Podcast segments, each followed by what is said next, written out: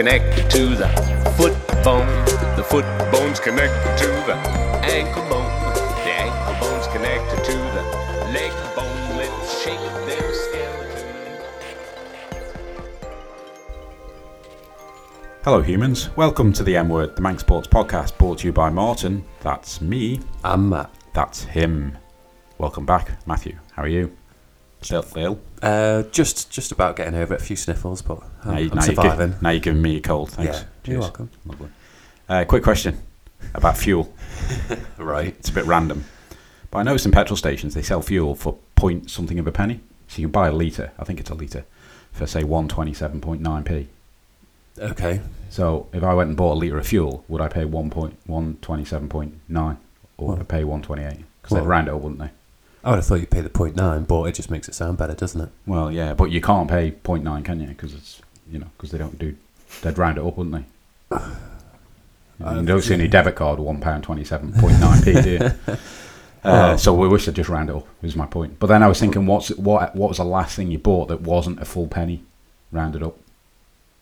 To show your age, what was the last thing you remember buying? Probably nothing because you're too young, Yeah. aren't you? Mojos, do you remember them? I have no idea what you're talking No, about. I guess I might remember them because she's more around my age. They, they used to buy them for half a p. Yeah. There's no shilling and thuppenny. I'm not that old, but uh, yeah, half a Half a p. p. Yeah. Yeah. Right. I digress. Fuel, round it up, please. Uh, just like to thank our show sponsors, billboards.im, digital advertising, in town, uh, Sea Terminal. Want to get your brand out there, want to be seen. They're the boys to go and see. So go and visit billboards.im, get in touch, future of advertising. Thanks again to those guys for helping. So, Matthew, in on the introduction, wasn't a fuel related bit of music, but you, I hope you recognise it from your speaking of childhood. Yeah, yeah. It wasn't that long ago, though. Okay, can you sing the rest of the song for me? Uh, absolutely not. No, okay. So that's knee bone connected to the leg bone. Quite relevant as today we're joined by Ruth Cooil, who's physio. So, Ruth, thanks for joining us. Thank you for having me. Absolute pleasure. Uh, and it's Bradshaw, the maiden name. It was, For yeah. those that, yeah, maybe. Yeah. How long have you been married? uh, nine, 18 years. Yeah, so quite a long time now. I, I quite like the, uh, before I get onto the ma- how Manx you are, I think the name's very, uh, very Manx in the sense of I call you Ruth Cool or call you Ruth Cool, which sounds very Manx. It does sound very Manx, but if you cross the water, you get coil. Coil. Right, Yeah, okay. not good. Right, yeah, no, that's not good. No, no. We'll go with Ruth Cool. That's fine.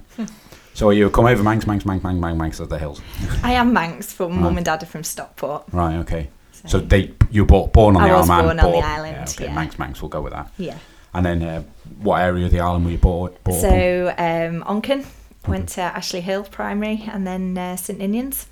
The- so, the legendary that is Ashley Hill. I haven't been there absolutely. All the myself. best people went there. Yeah. So, tend to agree with that. so in that awesome schools school was uh, your, was that your first inkling of sport? First, Yeah, it was. I started doing gymnastics at Ashley Hill. Um, it was just a tiny, tiny club.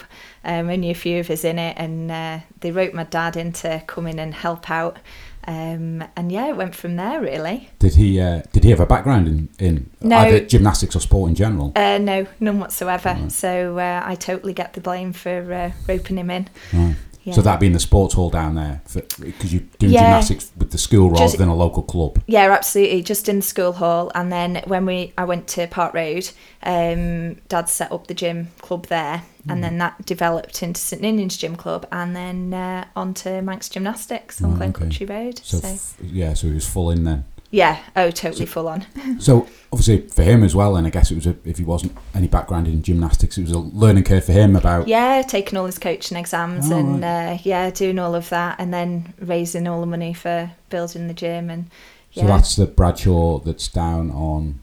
On Glen Road. Yeah, Yeah, yeah, yeah. yeah. Right. So um, So yeah. he just headed up the fundraising. side- Well, not I say just is the wrong word, but yeah, he, he headed up that side of it. Yeah, he did, and was quite heavily involved in uh, special needs coaching, and gymnastics for that, Mm. which I subsequently then got involved in. So, uh, yeah, a lot of fundraising, and there's probably about 400 kids in the club now. So, Yeah, big Yeah. footprint. yeah, The gymnastic. What age were you starting at that at school? Yeah, I was probably about nine, Right. I think, when I started, um, and then continued on till I was about 13. Right.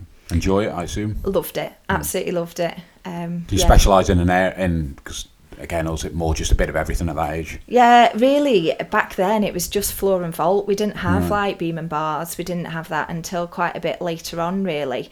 Um, just the equipment wasn't over here. Um, so yeah, floor and vault was mainly what I did, and then uh, yeah, it came to a bit of an abrupt end when I was thirteen. Yeah, so, talk through that. Talk us through So that. um, yeah, I broke my back Right. um, doing the high jump actually at school. Right. Um, Ah, Ashley Hill. Oh, uh, no, no, Park it's Road now. be- oh, right, yeah. okay. So um, unfortunately, it was about three months before going. Well, I was meant to be going to the Faroes for Island Games to represent gymnastics. Um, so I still went to the games, but obviously couldn't compete. So uh, yeah, I had quite a tough time over the next couple of years because back in the day, like nowadays, you'd just be like, right, come on, get up, get going, you know, get doing some exercise. Um, back then, I had to wear like a plaster jacket Yeah, right. okay. um, for oh I was in that for easily a year to keep me upright. Um, so uh, going through your teenage years at school that wasn't ideal. I got called ninja because Oh, right. everybody just kept knocking on my back and uh, I looked like I had a shell on. Teenage Mutant Ninja Turtle. yeah, If I could say, how did you actually break your back? Because I'm just thinking of the high jump. How, how um, did you, on the landing, so the mats were apart at the other side, and I went. My feet hit the floor, and that just kind of God. ricocheted. So I Oh, broke wow. two vertebrae. Luckily, not like to the extent, obviously, that um, it caused any long term damage. But um, at the time, like I couldn't do anything. Sounds like a lawsuit to me. it Mats wasn't back then, but it would be nowadays, probably. Yeah. I'm always interested actually when because you hear of people, you know, have accidents, some break their back and are paralysed, some aren't. Is Yeah. that more just about the type of injury on your Yeah, definitely. Yeah, um, mine was um, what they call wedge fractures of the vertebrae, so it wasn't like complete fracture um, of each of them, and it didn't affect my spinal cord. Right. So um, that's why I was uh, How we- luckily okay. How long were you in hospital for that? Um, well, I actually um, went home the same day and then was called back to say that Oh, I had broken it. Um, but I wasn't in hospital; they just treated it out of hospital. So And that's uh, mainly the back brace and then rest. yeah, basically. yeah, and obviously physio. So right. uh, later on down the line, so um, and that was probably had a few niggles before that, knees and stuff. So had a bit of an introduction to physio world, but um, breaking my back was probably the the time that I kind of got a bit more insight into what physios did. Yeah, so um, so yeah, So just on the gymnastics front, I, again, as an observer of the sport, not a lot of it, but it's a, a younger person sport for sure, is it? Yeah, I think it's getting. Bear in mind, you're going to the games at 13 at this stage. 14. Yeah, yeah, it definitely is. But um, people are lasting longer in the sport now. I think there's so much more awareness of strength and conditioning and um, looking after the gymnast bodies um, that, you know, people are still competing at 23, 24. so, which is a lot different to maybe 20 years ago. You were kind of done and dusted by 16, Wow. 17. So, um, yeah, they're lasting a lot longer nowadays. The uh, it's a big uh, sport on the Isle of Man, isn't it? The Yeah. gymnastics It seems to be a lot. Again, I'm not particularly au fait with it, but that's the impression I get. Let alone the centre that's there. It's you hear of you know I have many f- friends that have children that are in the Yeah, it's a it's a good sport for learning your basic skills, I think, um, and your discipline and learning how to jump, land, run properly. You know, climb, get an overall kind of good body awareness, really. Right. So I think a lot of um, parents like it for that. And obviously, some go on to, and we've had really good representation at Commonwealth level um, over the years, um, which is lovely to see, really. Yeah. So, um, Does yeah. it has it changed over time as well? From and again, I guess I, I look back at my school days, and if you, as a male, if you're doing gymnastics, there was probably some jibbing going on for doing it. Is it much more of a multi-sex sport now yeah, than it was? Yeah, definitely. Yeah, yeah, I think so. I think because people can see, you know, it's got more coverage on the telly, and people can see the strength required and the skill level required for it. Um, especially, you know, the male gymnasts on the rings and the high bar. You know, it is phenomenal what they can do. Yeah. So um, yeah, I think you don't get as much stick now as you maybe Yeah. would have done. Back then, is it still part of the curriculum in that sense? You know. Yeah, that they still do it's- it in schools now. Yeah, so um, it is part of um, yeah because it's it's good for those basic skills. I think so. It's stuck. So uh, How disappointed were you to miss the games, or at, at the age of 13 Oh, I thirteen was was it? distraught. Oh, right, okay. Yeah, I it was a yeah real low point because it was like very sudden. Um, it was my first games, and um, yeah, I was really proud to be representing the island, and then uh, it came to an end. Right. But uh, you still, you're saying you still went up, I did still It was go. in Faroes? Yeah, I did still go, but just to support. right? Okay. But uh, yeah, I think it shapes you though. Everything for a Yeah, reason. cer- yeah, and certainly at that younger age as well, it would, it would, I'm sure. yeah, So then you finish school, you go on to, you go on to uni. Yeah, just. Right. Yeah, kind of bombed out of it in my A level, so I got a place at all the unis that I wanted to, you know, um, I applied for, which is great. And then the A level results day came, and you know, despite a lot of hard work, they, they weren't quite what they should have been. So a lot of ringing around, a lot of nagging, Right. and I eventually got accepted at Sheffield. okay, and that was in, Oh, no, in the sense of uh, what you're going to study. Sorry. yeah, physio. Yeah. So, um, So d- was this something you you'd not you'd always want to? You talked obviously about the the injury and maybe that was starting to shape the thought process about. So I guess doing physio and getting physio at fourteen, that was like this is quite interesting. Is that Yeah, I, I just loved it. Um, headmaster at St Ninian's tried to persuade me to be a doctor, but I fundamentally knew I probably wasn't brainy enough. Right. And I was quite adamant that physio was a good career to go into, um, which to my mum's um, distress when I told him quite categorically that I didn't want to be a doctor and no, I was going to be a physio. But Yeah. um, yeah, I always wanted to do it, and it's so, vers- so versatile, such a wide area of things that you cover in physio. Yeah. Um, not just obviously the sports side. yeah? I uh, I think that's the career I'd probably looking back. When you were 14 and asked what career you want, and I want to be a fighter jet pilot, and it, you know, in, in hindsight, I didn't have the brains to think that wasn't going to happen. Uh, physio was probably something I'd have again having be, done. I was going to say sportsman. I wouldn't quite call myself a sportsman, but done sports all my life. I might save myself about a million pound in physio fees as well. uh, oh yeah, something I wish I'd done. So time at uni, how was that? On the lash all the Uh, time, I assume, or studying hard. Studying hard, physio is a nightmare. Yeah, you you're were saying like that 'cause your parents are literally, listening. probably no, no. It was literally full time. Right. So and obviously going off on placements and that where you were li- you were working All right. really. So Um, local hospitals type of placements. Yeah, you went around all the different hospitals and did about six weekly placements uh, each in the different areas of, of physio over the three years.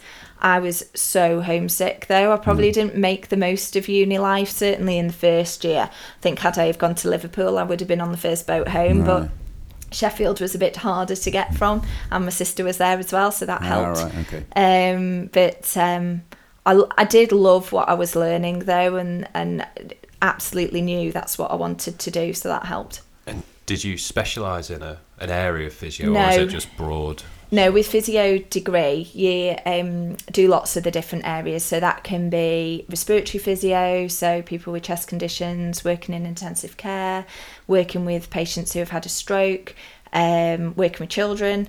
Um, it's so wide um, the scope of physio. So no, it, when you're training, you don't Broad specialise. overview. It's broad everything. And when you first qualify, it's broad everything. You do rotational post. I, So- I, I kind of, oh, obviously my, my interactions always with physios have been just sports related. You kind of forget they do. It's probably the smallest part of what, what It goes is. on, and probably the least important bit, really, in the scheme of things. Yeah, got, I think know, yeah, it's all relative to everyone, but Yeah. you do yeah, sometimes you do have to, you know, put it into perspective. You know, one you know, you can be treating an amputee Yeah. or someone who's got a real life limiting condition, um, as opposed to, you know, a pulled got a tight hamstring. hamstring, yeah. That is important, though, my hamstrings. Of course. yeah.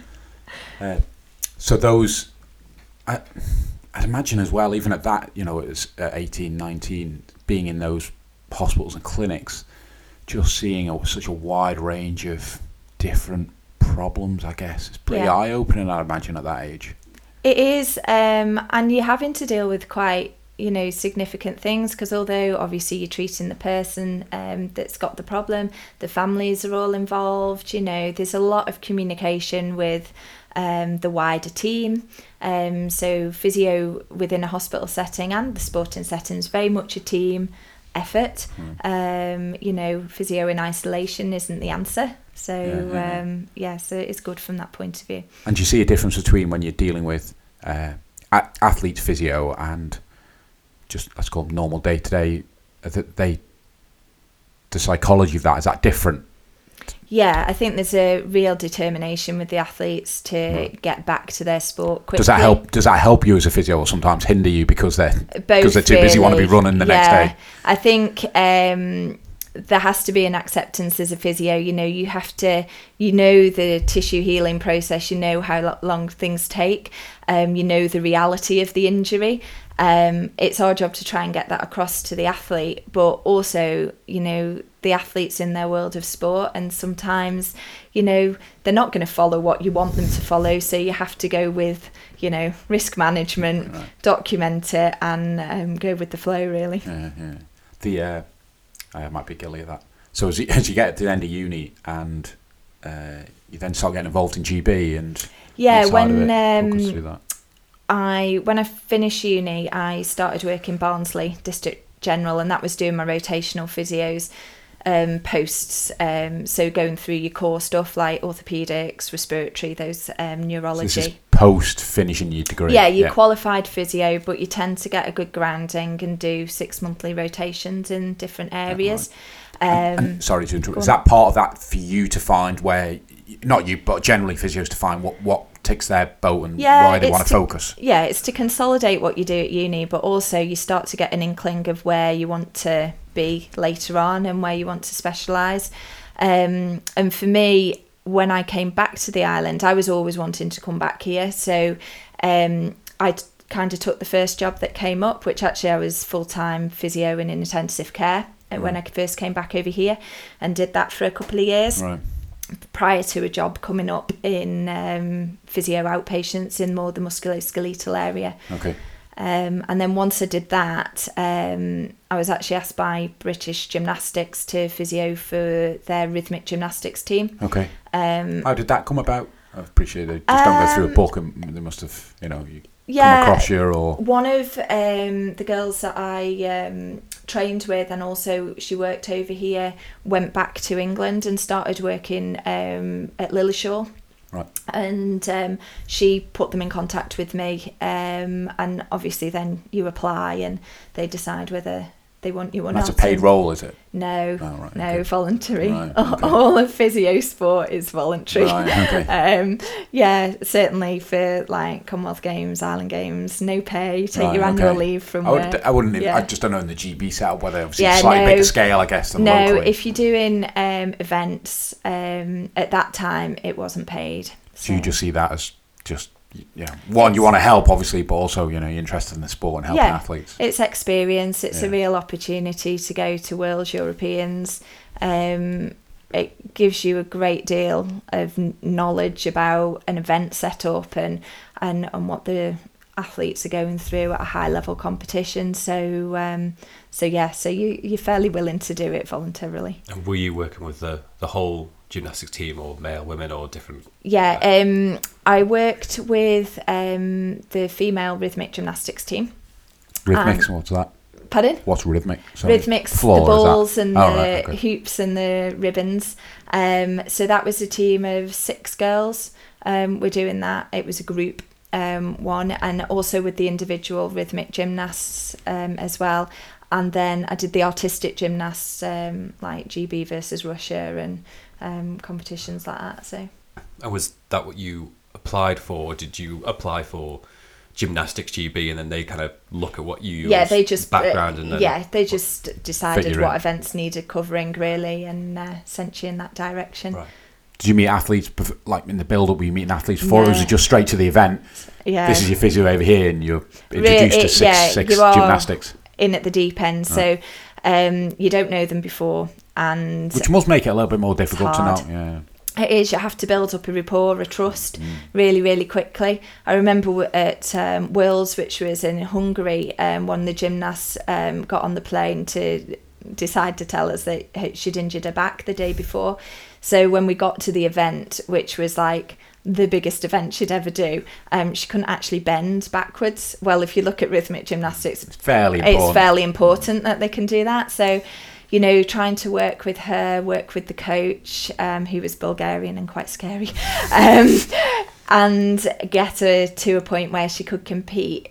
in a really really short space of time is really challenging Mm. because back then funding depended on results and you know It's there was quite circle, a pressure Yeah. to you know get someone um, to compete at the level that they they Yeah. should be able to compete at So with regard to gymnastics, as as an outsider, certainly more, maybe more historically, you mentioned a coach there. They, they were pushed quite hard at a young age. I, I presume that doesn't go on so much nowadays.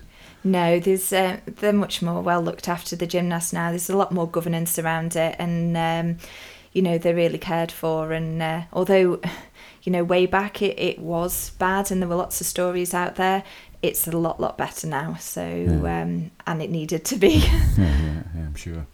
So you've did a couple of years with GB. yeah. Uh, you're obviously back on the Isle of Man. So that travelling away, are you paying for all of that? That volunteer No, work? they travel. Uh, they pay for your travel and expenses. just your time. Yeah. I say just, but yeah, your time. Yeah. Right, okay. So you mentioned Hungary there. You're in Hungary. And where Yeah. else? What other places did you get to? Um, Granada, um, Geneva. So yeah, good bit of travelling. Yeah. Hungary was funny actually. I was 34 weeks pregnant with Matthew, Oh, so that was quite a challenge. Yeah. Yeah, Right. bit, yeah, carrying the treatment couch and all the bags, and Oh, yeah, right, probably okay. shouldn't have done it, but there you go.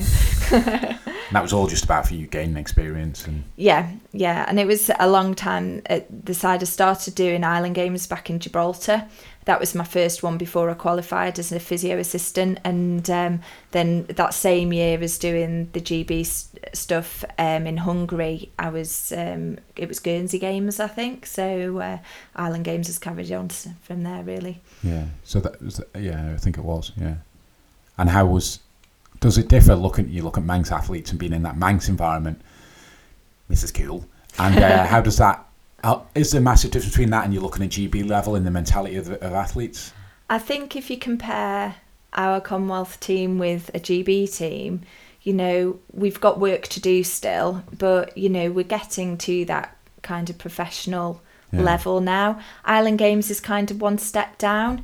It's a really, really good stepping stone for going on to um, Commonwealth Games. And actually, it, it's probably the highest competition a lot of our Manx athletes will um, compete at it's it's good because it's multi-sport um lots of you know obviously islands compete so um it's a great experience for them um and it, you know within that the competition varies some Yeah. sports the competition's really high at island games others maybe not so much so but that going away being in a team environment staying in the same place you know following kind of the rules, if you like, Yeah. wearing team kit, all of that stuff is, is really good for the athletes to to get aware of and used to.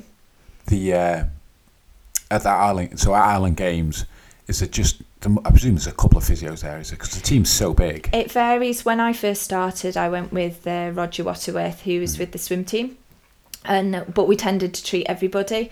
Um, I then did a few games with gymnastics, and then over more recent years, I've been physio just for the swimmers. Alright. Um, and it, well, I say just for the swimmers. Obviously, there's many knocks on the door, and I don't say no. So uh, do treat others, but I think physio's got. Um, I suppose people see the benefit of physio being at games more now.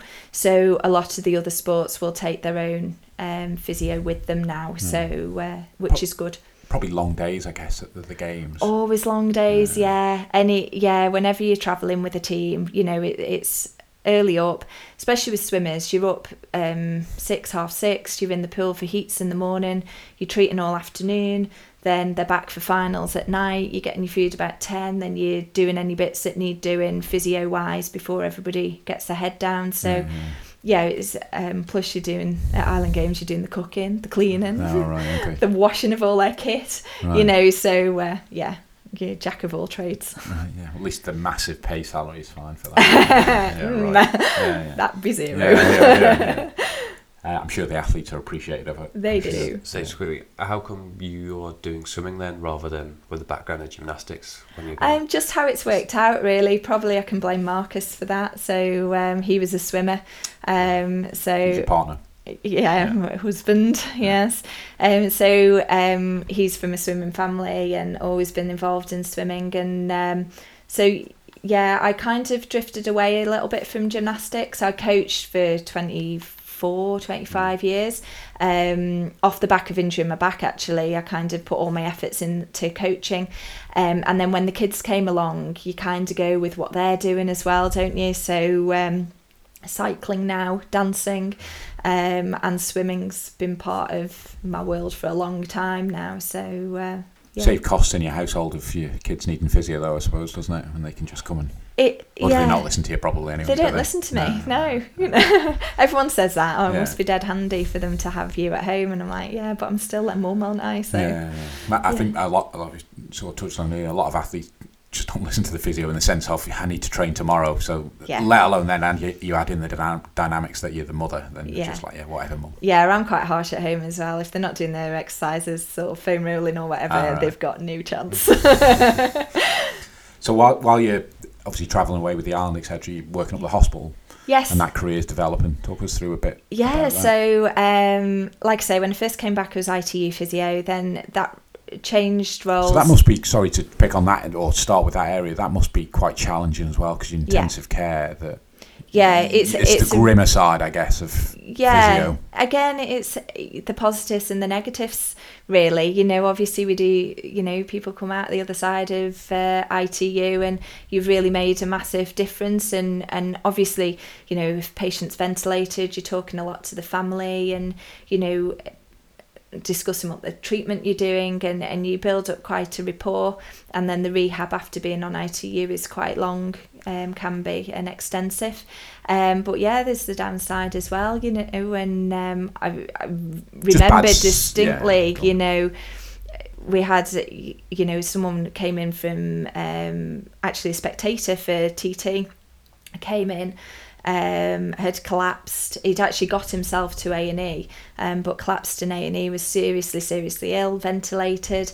Um, got him well enough to fly home. Had a reaction to the drugs on the way to the airport. Came back into ITU, and you know, he, eventually he didn't make it, and his family from Germany didn't actually make it over. So there's that side of it as well. So you do have to be quite resilient as a physio, um, I think, and uh, yeah, you have to deal with quite a lot. And not to particularly pick, pick on that case, but when you talk about ventilated, you're talking about people that are obviously getting are on life support. Yes, Yeah. essence. so what kind of things are you working with them on that? So To, uh, you know, I guess keeping muscles working ultimately, but what kind of thing passive movement, so Right. you're moving upper limbs, lower limbs to prevent them stiffening up and that. Um, but mainly chest physio, so keeping the airway clear. So um, I probably, I suppose, probably best way to describe it. I'm sure everybody's seen on like casualty when they've got a bag and they're squeezing the bag for the patient. So we'll do that and put tubes down to suction um, rubbish sputum off the lungs and that kind of thing to keep their airways and their lungs clear, prevent infection um, while they're being ventilated on the machine. Right. Wow. Sorry. So then after I I, I see you. Yeah, so um, went on then um, and started specialising then more in um, musculoskeletal um, physio. So went um, was working in outpatients um, and was went away and did my postgrad um, certificate in sports physio. At the time, I was physio for Vaggers as well. I did everything. I Right. just like any sport, it's fine. So physio for Vaggers for five years, um, which was great. Um, loved it. Um, and then became more specialist in um, uh, yeah treating sports injuries and did my masters when um, Matthew was probably three and a half Becky six months Okay. um, in orthopedic medicine that was in Middlesex Uni. Was, Yeah, Was that a distance type of learning thing, or did you yeah I went away I think I did nine weekends away Right. over the three years um, so qualified with a masters in orthopedic medicine Right. Um, which then ultimately allowed me to do injection therapy. Okay. So part of my role now at the hospital is I work alongside the orthopaedic consultants doing specialist clinics for them. Um, so if you get referred from the GP with an upper limb problem, you don't necessarily see the consultant, you'll see me because Right. I can obviously do the physio bit, list for surgery, do injections. So do basically the um, that role other than obviously the surgery bit.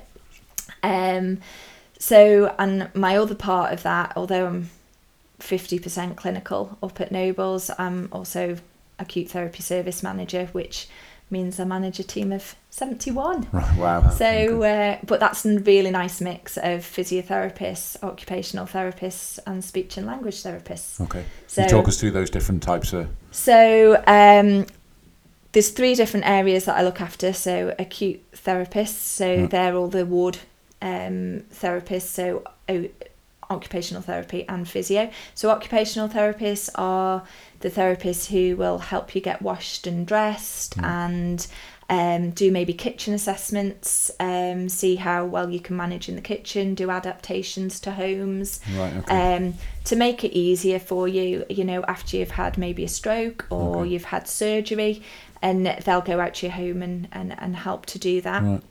Um, and then my outpatient team, that's all physios, but that's spread between women's health physio, um, hand therapy, pain, um, breast care physio for people who've had breast cancer, um, and self referral. So big team there. And then my children's team, so they look after all the kids.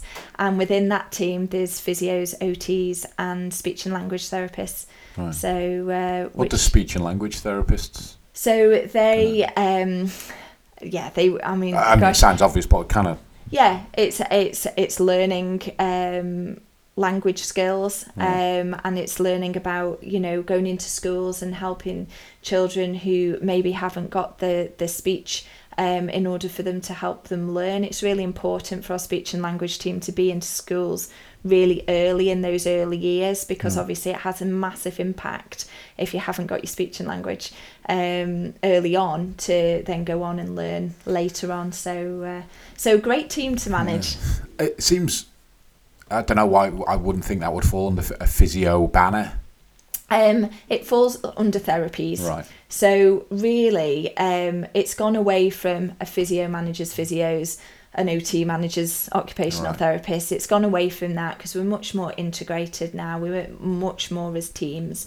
So um, it could be any one of us, any any one profession that manages that mix of um, talent. Yeah, Really. Okay. So back, go back to 06. That was your first experience in Commonwealth Games for the Yes. Ireland. How did that come about, and how was that experience? And I know you've Um, been to many since as well. Yeah, so um, Melbourne it w- was amazing. I was so lucky to be asked to to go and physio with one other physio. Isla was physioing um, at that games too. Uh, great experience, really good learning curve. Obviously, only two of us for a team, quite a big team. Twenty three athletes, I think we had at that games.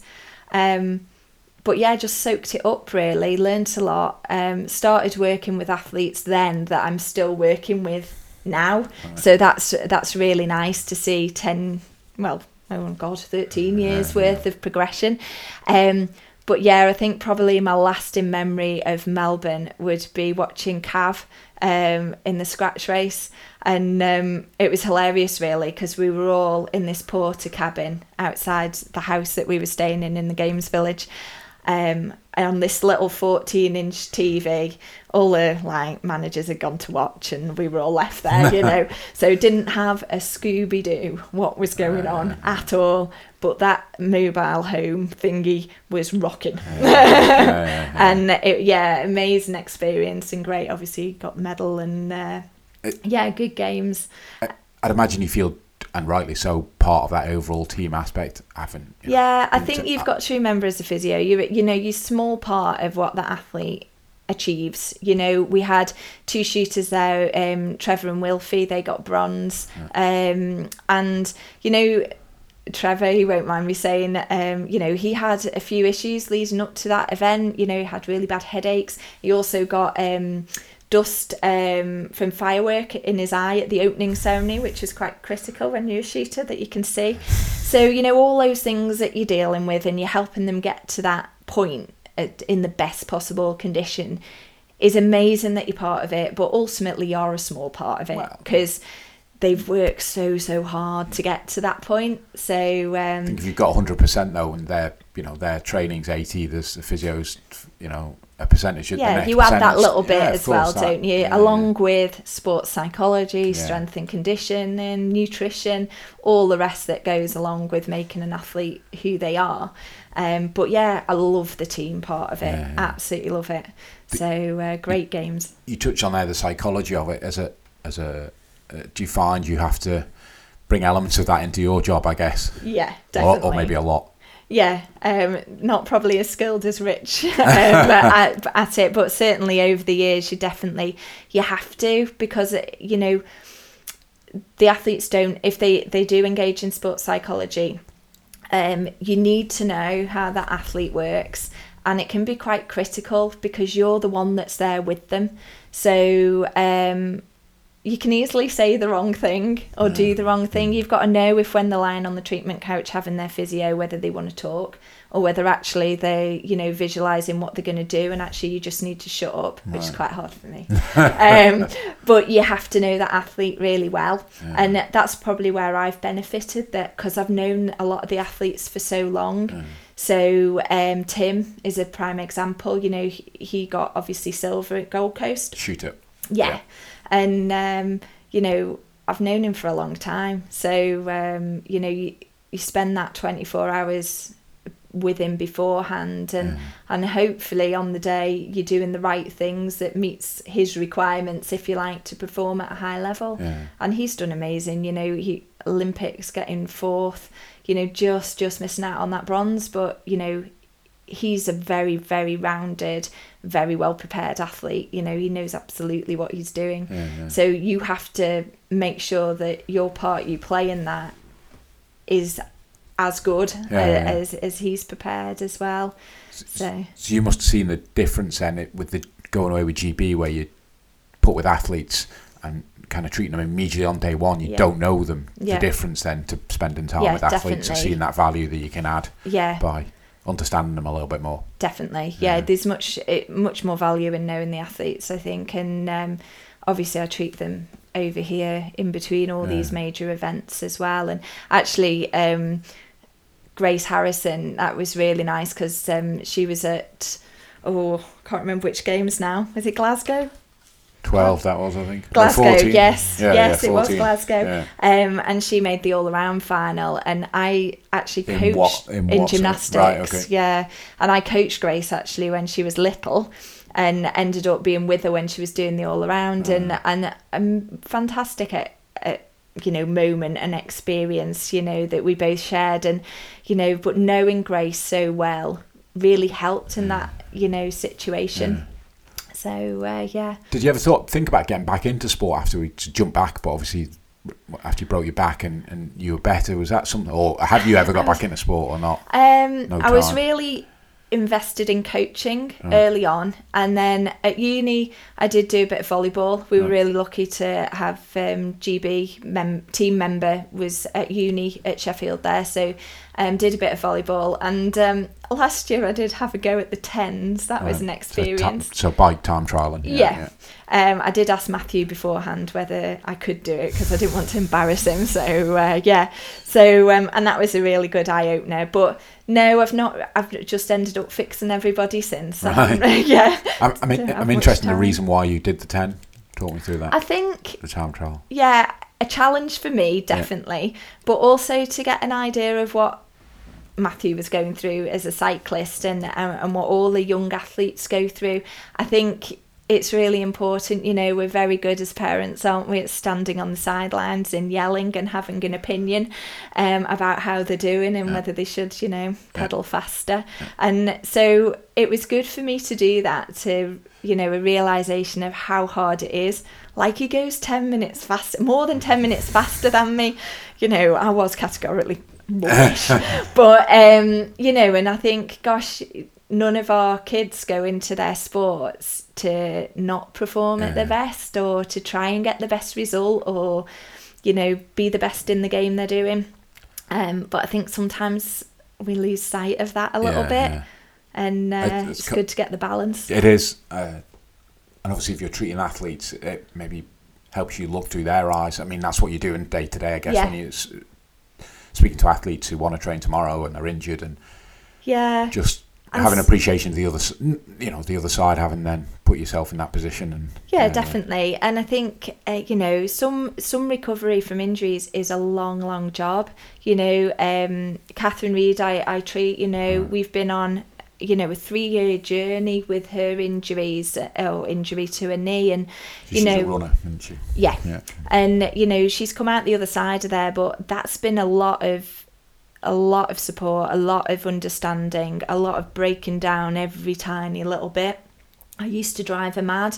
You know, at one time there was a bit of a love hate relationship because she'd come in all excited that she'd achieved something, and then, you know, there's the next thing that you've got to do which she couldn't achieve, and Right. it's supporting athletes through that. But uh, yeah, it's been rewarding, you know, obviously it's rewarding as they make that progress. Yeah, absolutely. I mean, I don't have a day that goes by where I don't, you know, do something or find something that is rewarding in my job. I'm really lucky from that point of view. You know, I love it.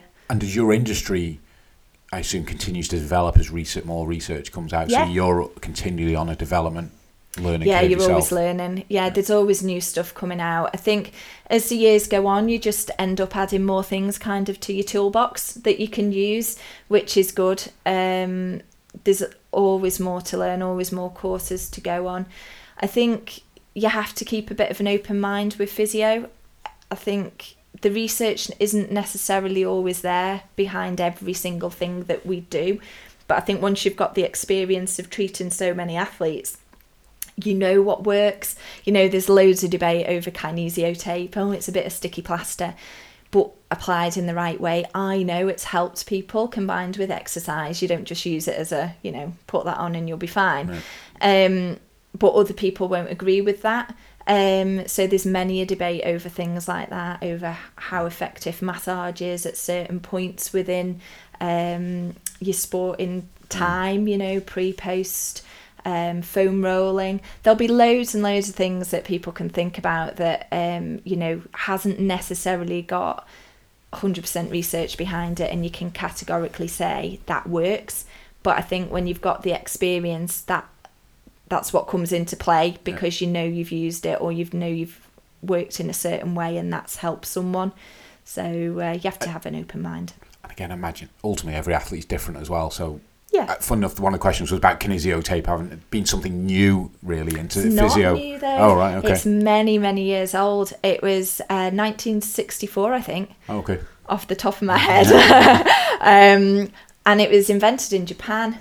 Um, so it's been around a long time. Um, but you'll find with, um, well, with any any stuff, sports stuff, sp- particularly, things come in and out of fashion a little bit. And at the moment, you know, kinesio tape um, gets more coverage on the telly, and you see people taped up.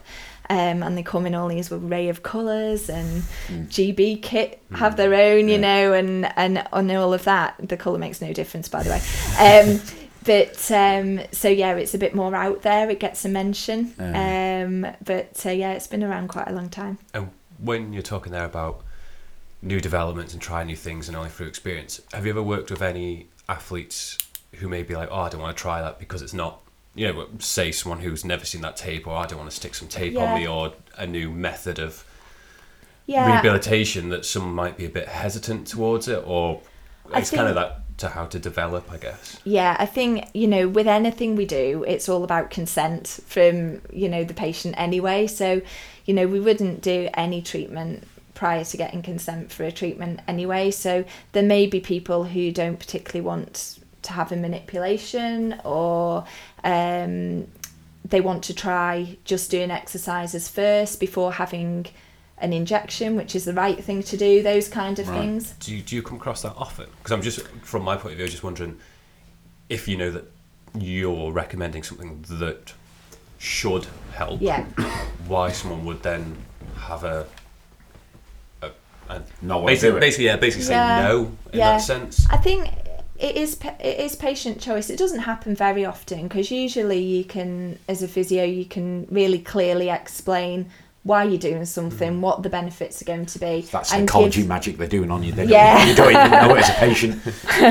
and uh, you know there's always other options anyway you know Yeah. so um, one treatment is never the be all and end all you've usually got a, a few uh, tricks up your sleeve that you can uh, do instead I'd imagine through just your own knowledge and experience. So Matt and I turn up, we've got the same injury, yeah but as two athletes, we Yeah. our mind works differently, so you might end up treating us differently. totally Yeah. yeah.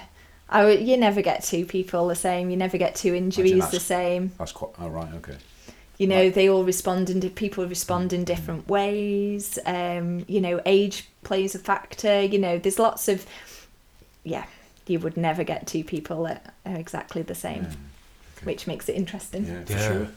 So you've, you're involved, or you've got more involved. I think uh, probably a while ago now, but in sports aid, local sports Yeah. aid, or So, Sports yeah. Aid. So before Delhi, um, Commonwealth, I started working for um, Sports Institute. So that's um, all our sports aid recipients. Um, I'm one of the physios who, who works with them. So which is great. It's um, good, really good team to work with. The athletes are so fortunate over here. I, I, I think there's times where they possibly don't really realise it, but the fact that they have access to, you know, strength and conditioning, nutrition, sports psych, physio, you know, they, they're well looked after and, and now it's starting at an even younger age. So sports aid predominantly is from 16 onwards really um, and for when you're really starting to get um, some results in your, your sports. Whereas um, the ethos is changing a little bit and trying to get more younger people having more knowledge as they um, get become more specialised later on in their sport. So we have the academy now, um, which is for um, well, the youngest on it is twelve, but really from about fourteen up, um, and they get lots and lots of um, lectures, talks, um, testing um, on all aspects of sport. So Kind uh, of testing. What, what's involved? in um, that? they do like um, running tests, Oh, right, reach okay. tests. Those just getting basic level of so they can see how they're progressing. It's a really good insight for them because they can very much see, you know, one 14 year old boy is not the same size as the next 14 year old boy and all of that stuff.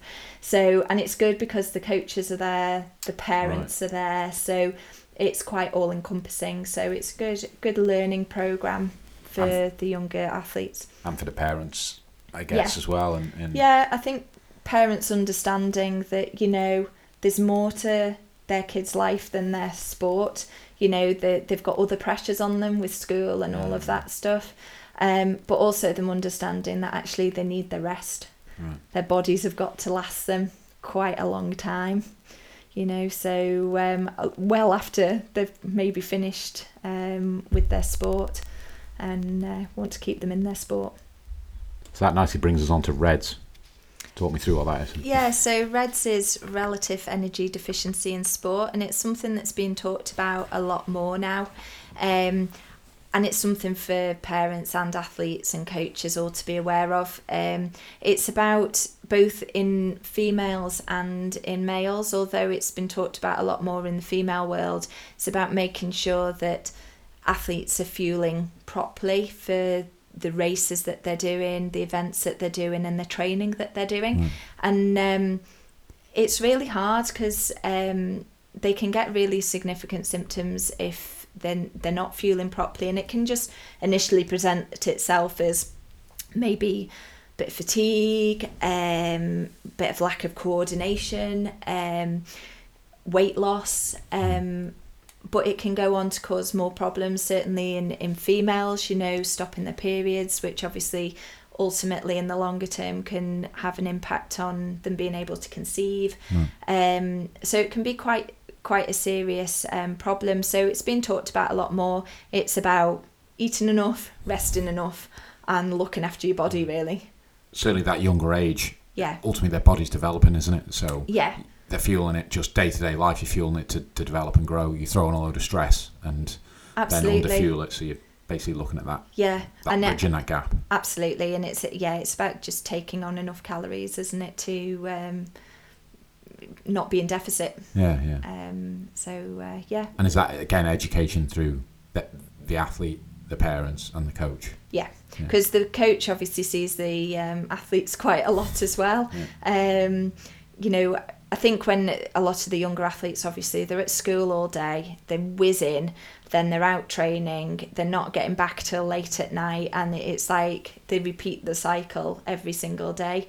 So um, it's just having an awareness really, and um, by the academy, you know, because they're covering all different aspects of um, the sport in life, if you like, from time management to f- nutrition to injury prevention, all of that stuff, it, it makes it, you know, the parents more aware Yeah, yeah. and hopefully get a better balance, you know. Must be rewarding, I assume, as well, working with the youngsters and talking to youngsters. Yeah, absolutely. And the youngsters are really lucky because a lot of the athletes who are on Sports Aid will come in and talk about their experiences as well. So Older athletes. Yeah, so they get a lot of interaction with people who are, are currently competing at a high level.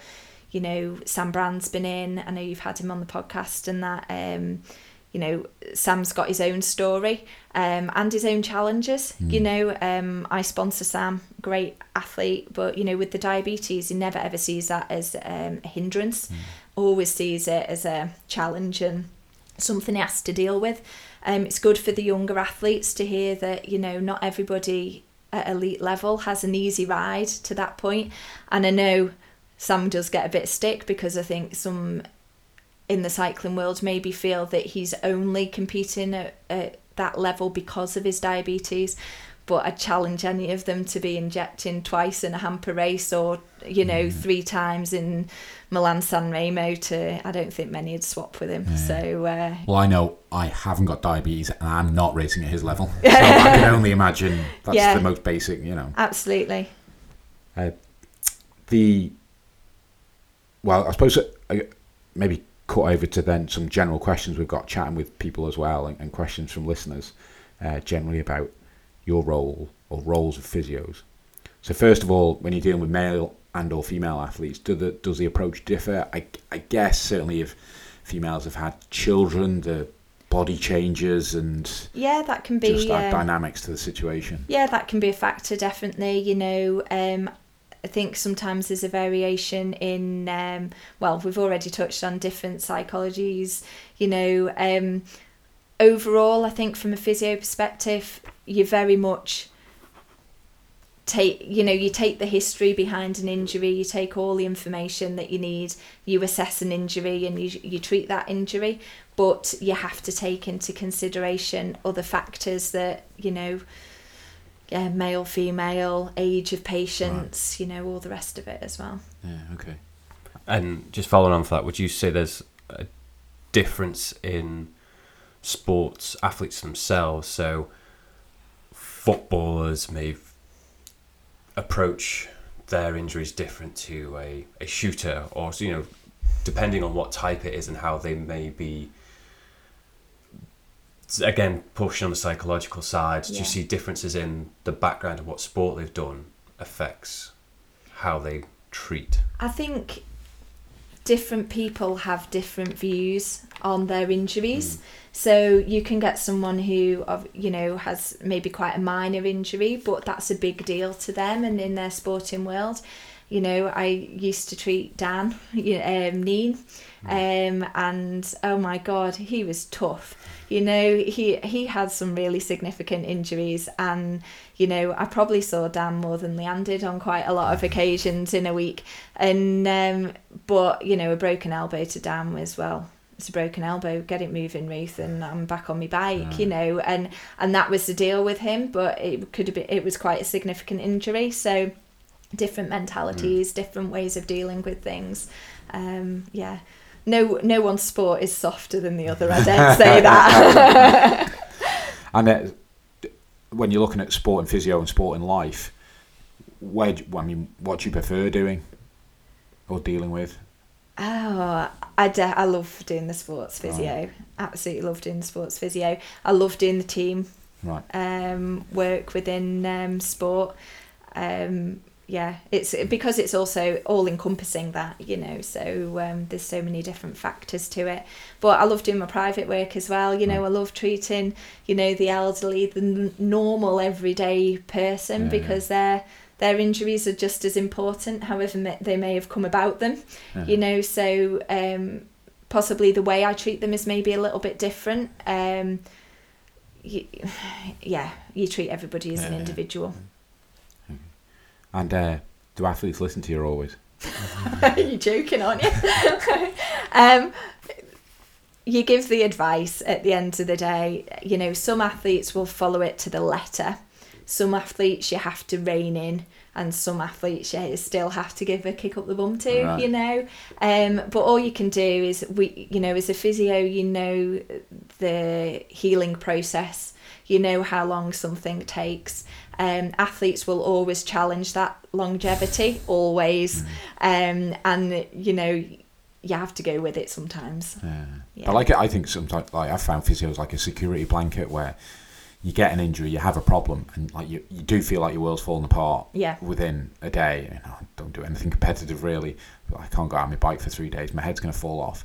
So you try and get that urgent appointment to see the physio. Yeah. You're texting them, and then when you see them, and it's almost often I think once you've got a plan, it, it often Yeah. makes things a bit easier. But Definitely. when you kind of feel like you're drifting and don't know what the injury is or what the problem is, Yeah. till you see that physio, and it's such a comfort blanket once you've seen the physio. And Yeah, it's just that knowledge Key. is key, isn't it? Yeah, Once you know what you're dealing with and, and, and what you can do to help yourself, then you, you're always going to be better for that, you know. And I get, I mean, God, Thursday is the day, you know, when someone's competing on a Saturday or a Sunday. like Thursday, sometimes it's like a blinking hot wire. Um, but, you know, and you're not going to do anything miraculous necessarily. But if you can do something that allows that person to compete, without causing any further problems Yeah. or damage. And I think that's the thing as well. You know, sometimes you do have to turn around and say, come on, yeah, yeah. you know, you're going to prolong this problem if you don't just give it a bit of time now. Um, but yeah, Yeah. you haven't got a magic wand, but And it, it's a very open question, but generally, would you have tips for athletes? I think Listen to the physio. yeah, maybe it's Listen one to of them. me. I think just look after your bodies. You know, give give your bodies the rest that they deserve. You know, um, do your preparation stuff beforehand. You know, be careful after you've had a rest period. You know, if you've been on holiday or you know if you're going back to a sport after you've had a little bit of a time off. You're going back using underused tendons hmm. and tissues, and therefore you're potentially overloading them if you think you can go back to doing what you did prior to that break All right, okay. go back steady. You know, it's common sense. Don't panic as soon as you get a niggle, but Whoa, deal with hold it. Common Come sense on. for athletes. Well, this is true. Yeah, Easy. good point. yeah, but deal do the basics. You know, to go back to just back to the academy point and 14, 15 year old, are they? Do you find the the, the, the young the younger athletes are? I mean, do you find some are listening more than others? If that's a right f- fair reflection, or some like yeah, whatever, I just want to get out, yeah. football around. No, you look around the room and some are just not taking the stuff Right. in. You know, Ev- they all mature at different ages, don't they? You know, and some will take in a great deal. Some the parents will take in more and then drip feed it to them over a period of time between sessions. But yeah, they're all so different at that age. Um, I think a lot of the research is showing, you know, not to specialise too early in a sport. I think it's hard over here. The pressure is on to, you know, be completely a cyclist or completely a rugby player or whatever that may be. Um, but try and keep a, you know, a balance between life as well. Still, you know, at that age, go to the party, Yeah, you know, because if you miss out too much at that age, you're not going to be doing your sport when you're 18, 19, because you'll have had enough of it, you know. And, and a very again another really general question of are the general injuries that you see, or or are they then sport specific? So obviously footballers you might generally see leg injuries. Or Yeah, whatever. usually a bit more sports specific. To be fair, swimmers are usually shoulders and backs. You know, shooters are usually shoulders. Cyclists knees usually, bit of hip stuff sometimes. You know, so yeah, the injuries tend to vary with the sport, but you can get obviously random things as well, and obviously the the bike motorbikers and that. Uh, you know, everything. It must be really interesting being a physio and learning all the different sports uh, and needing to understand them really to be able to do your job yeah, you do. effectively or more effectively. Definitely. I mean, you need to know exactly what they're putting their bodies through in order to be able to rehab them to the level where they can cope and um, you know be able to carry out their sport without you know the injury returning or you know um, potentially developing other problems. So i mean when I first started at, um, doing the sports aid lot i had no clue about the enduro riders you know but i spent time looking at videos um, of them riding seeing what what Yeah, pressures right. they were placing on their body. So uh, yeah and that, that goes for other sports as well. So A lot of self, self, yeah, learning. yeah Really? you're always learning and i think yeah the day that you stop learning when you're a physio and not having that passion to you know keep developing and keep understanding more and more then it's probably time to pack in So right now you're obviously working at the hospital. Yep. You do some private work. Yeah, So people want to reach out to you. yeah so i work through stoffberg physio in Onchan i do all my physioing down at the sports institute but um, he does all my bookings for me Right. Um, obviously all the sports aid recipients uh, know where to find me and i'm on twitter as well At, can you- can you know a handle off the top of your head? well, i think it's R Cooil physio All right. Well, Yeah. uh, we can add it into our Yeah. uh, our foot, footnotes with a slight Manx twang to the Ruth Cooil. Uh, thanks for coming in. Yeah, it's thank you been really much. fascinating. Yeah, I think No uh, problem. I think again, physio's such an important part of sport. Yeah. I think certainly not overlooked, but it's easily forgotten because it's Yeah. it's usually the not necessarily the worst time, but often I guess you're dealing with uh, times when it's yeah the problems are occurring rather than not occurring, which I guess is part of Mm-hmm. why it's so important. But no, it's a fascinating insight and uh, good to understand your background. And I think from an Isle of Man sport perspective, you obviously volunteer a lot of time as well for Isle of Man Sport, Commonwealth, Island Games, uh, and the academy. So I think I'm sure a lot of athletes out there thank you for their time. yeah I would say for me, it's a learning of just how much. It's not just a case of, especially on the sports side, just fix a little problem. You have to know so much about the psychology and everything that can go around and affect what we may think is just a little niggle. Yeah. It's never just a little niggle. There's so much behind that. it, so much you have to know, and the, Yeah. oh yeah, just uh, Yeah. a lot more than uh, initially falsely assumed. So I apologise. it's all right We're here to educate Matthew. That's why we're here. So thanks again, Ruth. oh, Thank thank, you. you very much Ruth having Gill. me. Thank you. Cheers. yes sir. yes. eh. So uh, Matt, yes. do you want to wind up for us? Usual. Um, so wherever you're listening, Spotify, iTunes, or SoundCloud, please like, subscribe, subscribe, share, and leave those five star reviews.